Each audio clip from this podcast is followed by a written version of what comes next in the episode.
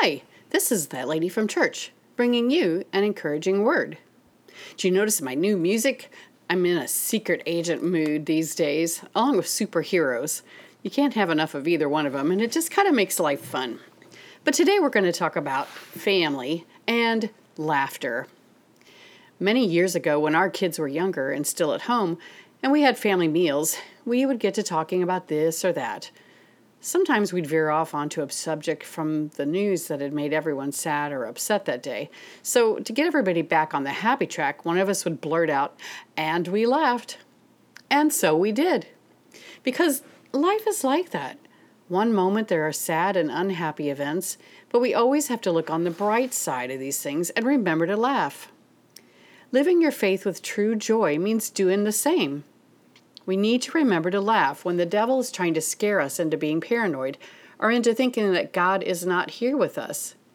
He loves to sow doubt and fear in our lives, but if we remember to laugh, it reminds us that our faith is about spreading the good news, not the sad news, not the bad news, but the good news. In recent years, my family has expanded to include two son in laws and a daughter in law, and this year we have a grandbaby on the way. And it's easy to watch the news and be frightened of all the bad stuff in the world.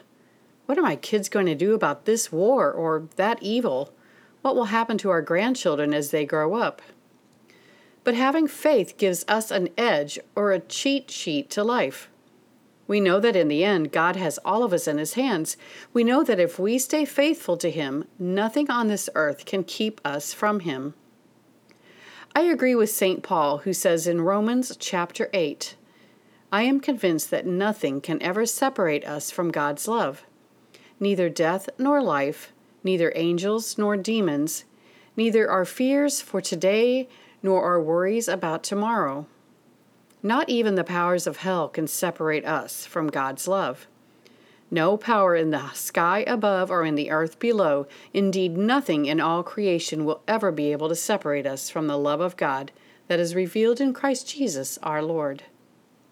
So live your faith with joy and remember to laugh.